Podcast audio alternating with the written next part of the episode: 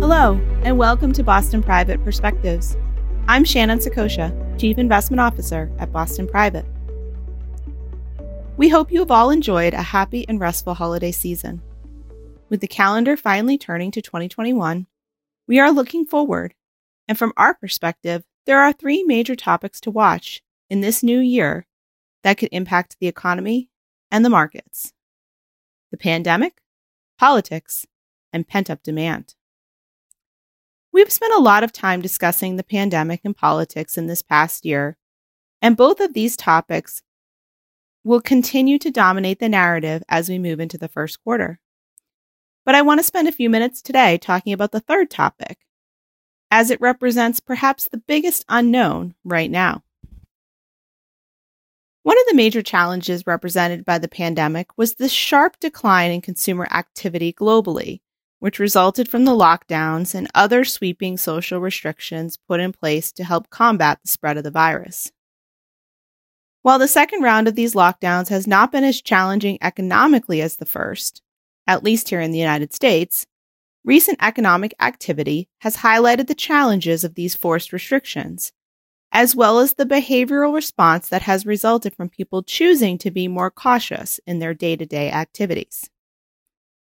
For example, US retail sales were down over 1% in the month of November on widespread softness. This was a more significant decline than was anticipated and compounds an already downwardly revised decline of 0.1% in October. This back to back decline is reminiscent of the first wave of COVID 19. And reports of businesses being forced to shutter particularly personal care and food services businesses like restaurants and bars, have increased, even as aid from fiscal stimulus has dried up and Congress was unable to agree on a follow up to the CARES Act until just last week. There is one area of the economy which has experienced a sharp increase in spending in 2020, and that is the housing market. In fact, not since prior to the financial crisis of 2008 and 2009 have we experienced such a sharp spike in interest in buying homes here in the US. While at first blush one could surmise that it was the lockdowns which forced people out of the major metropolitan areas and into secondary cities and suburbs, there are likely some underlying demographic considerations which could be part of the cause as well. Household formation has been lower than historical trends over the last 10 years, and much was made of the desire of millennials to forego the traditional American dream of a white picket fence and a few kids in the yard and instead pursue a different type of lifestyle. This lifestyle supported many of the trend changes we have experienced over the last several years. Shopping has moved from shopping malls to lifestyle centers and downtown shops, Transportation is now temporary in the form of first Zipcars and now Uber and Lyft. And escapes from small city condos and apartments are now accomplished easily through Airbnb. During the pandemic, a lot of these options became less attractive, if not unavailable altogether. Work has also changed, with many young professionals afforded the opportunity to work from home. And therefore, home could really be anywhere, with professionals no longer tethered to more expensive urban environments, allowing for greater labor mobility.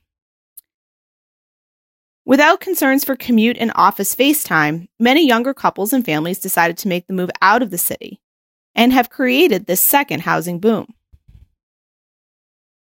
This massive influx of new buyers, whether first time or those trading from core city housing to secondary market and suburban housing, drove a huge spike in existing home sales, as well as prices, over the course of the last seven months. Recently, this meteoric rise in home sales has fizzled a bit, as the dual pressures of limited supply and rising prices appears to have finally impacted the market. As supply fell to 1.28 million homes in November, which equates to roughly 2.3 months of supply, Prices rose by almost 15% year over year. Homes are selling after an average of only 21 days on the market, which is the lowest on record. And so while existing home sales fell month over month from October to November, they were still up almost 26% year over year. So that leads us to today. Well, not exactly today, but we'll say six months from today. By then, it's expected that vaccines will have been distributed to the most vulnerable populations, the elderly, individuals with pre existing conditions which make them more susceptible to COVID 19, healthcare professionals, frontline emergency responders, essential workers, and likely educators. The dissemination to the general public will likely be wider as well, particularly if the AstraZeneca vaccine is approved in late spring, as this vaccine is reported to be easier to transport than the current Pfizer and Moderna offerings. Sweeping social and business restrictions are likely eased for the most part, although many of us may still be wearing masks and choosing to be cautious with large groups or indoor activities. With that will come the unleashing of significant pent up demand, or so investors believe. Retail businesses, restaurants and bars, airlines and hotels, if they have survived, they are expected to thrive in this new post pandemic world. Spending will go back to the way it was in late 2019, but will be even stronger because the American consumer is tired of staying home and they have saved money to allow them to do more than they were able to do last year. But not everyone will be participating in the spending spree.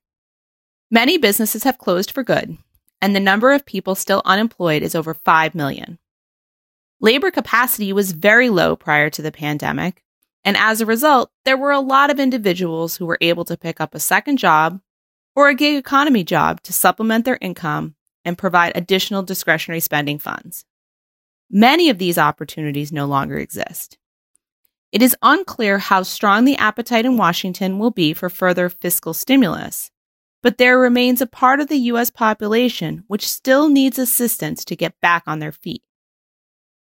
Even if one looks at the data that shows the aggregate consumer spending is on its way back to its pre pandemic level, the spending American consumers are doing is different. According to data compiled by the Brookings Institute, the spending in areas such as financial services, at home food, housing, and consumer durables all increased last year. Slower to recover will be education and communication spending, as well as clothing and footwear. But it's the pace of the recovery in areas like recreation and food service, as well as accommodation, that remain very much unknown. With household formation back on the front burner, will people want to stay closer to home? Will home improvement projects and road tripping take the place of flying to tropical destinations? Will Americans be less likely to travel internationally based on fears of lingering pandemic effects? There is also the expected increase in health spending. Many people put off both elective and cosmetic procedures this year based on their unwillingness to visit healthcare facilities or the decision by those facilities to limit intake based on their COVID 19 response. Health spending should increase significantly from its current level, and in our view, is probably the most assured as far as a return to pre pandemic spend.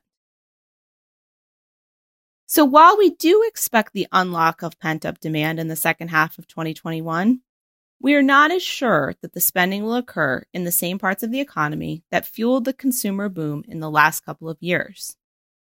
As such, we are cautious about diving headfirst into areas like airlines and hotels, and instead are choosing to invest based on our belief in a global economic recovery, driven by a broad upswing in both consumer and manufacturing activity.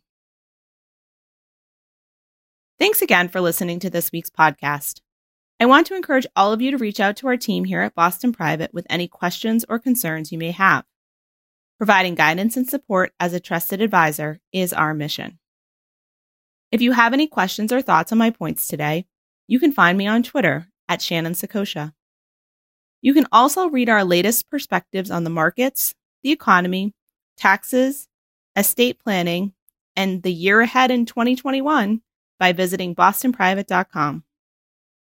If you want all of this information delivered right to your inbox, I encourage you to sign up for our newsletters while you're there. Be sure to subscribe to the Boston Private Perspectives on Apple Podcasts, Spotify, or wherever you prefer to listen.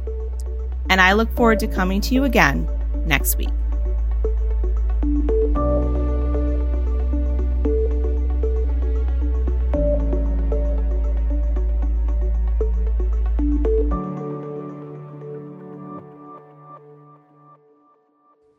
This podcast is solely for informational purposes and is not a solicitation or an offer to buy any security or instrument or to participate in any trading strategy. The opinions expressed and information contained in this podcast are given in good faith, may be subject to change without notice, and are as of the date issued. All sourced information is believed to be reliable but has not been independently verified.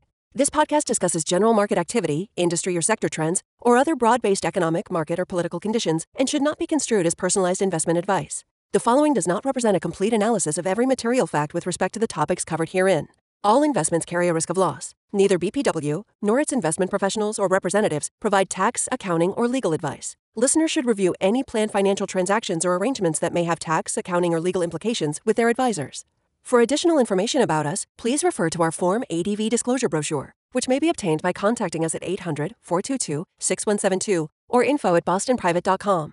Private banking and trust services are offered through Boston Private Bank and Trust Company, a Massachusetts chartered trust company. Wealth management services are offered through Boston Private Wealth LLC, an SEC registered investment advisor and wholly owned subsidiary of Boston Private Bank and Trust Company. Boston Private Bank is an FDIC member and equal housing lender. Investments are not FDIC insured, not bank guaranteed, and may lose value.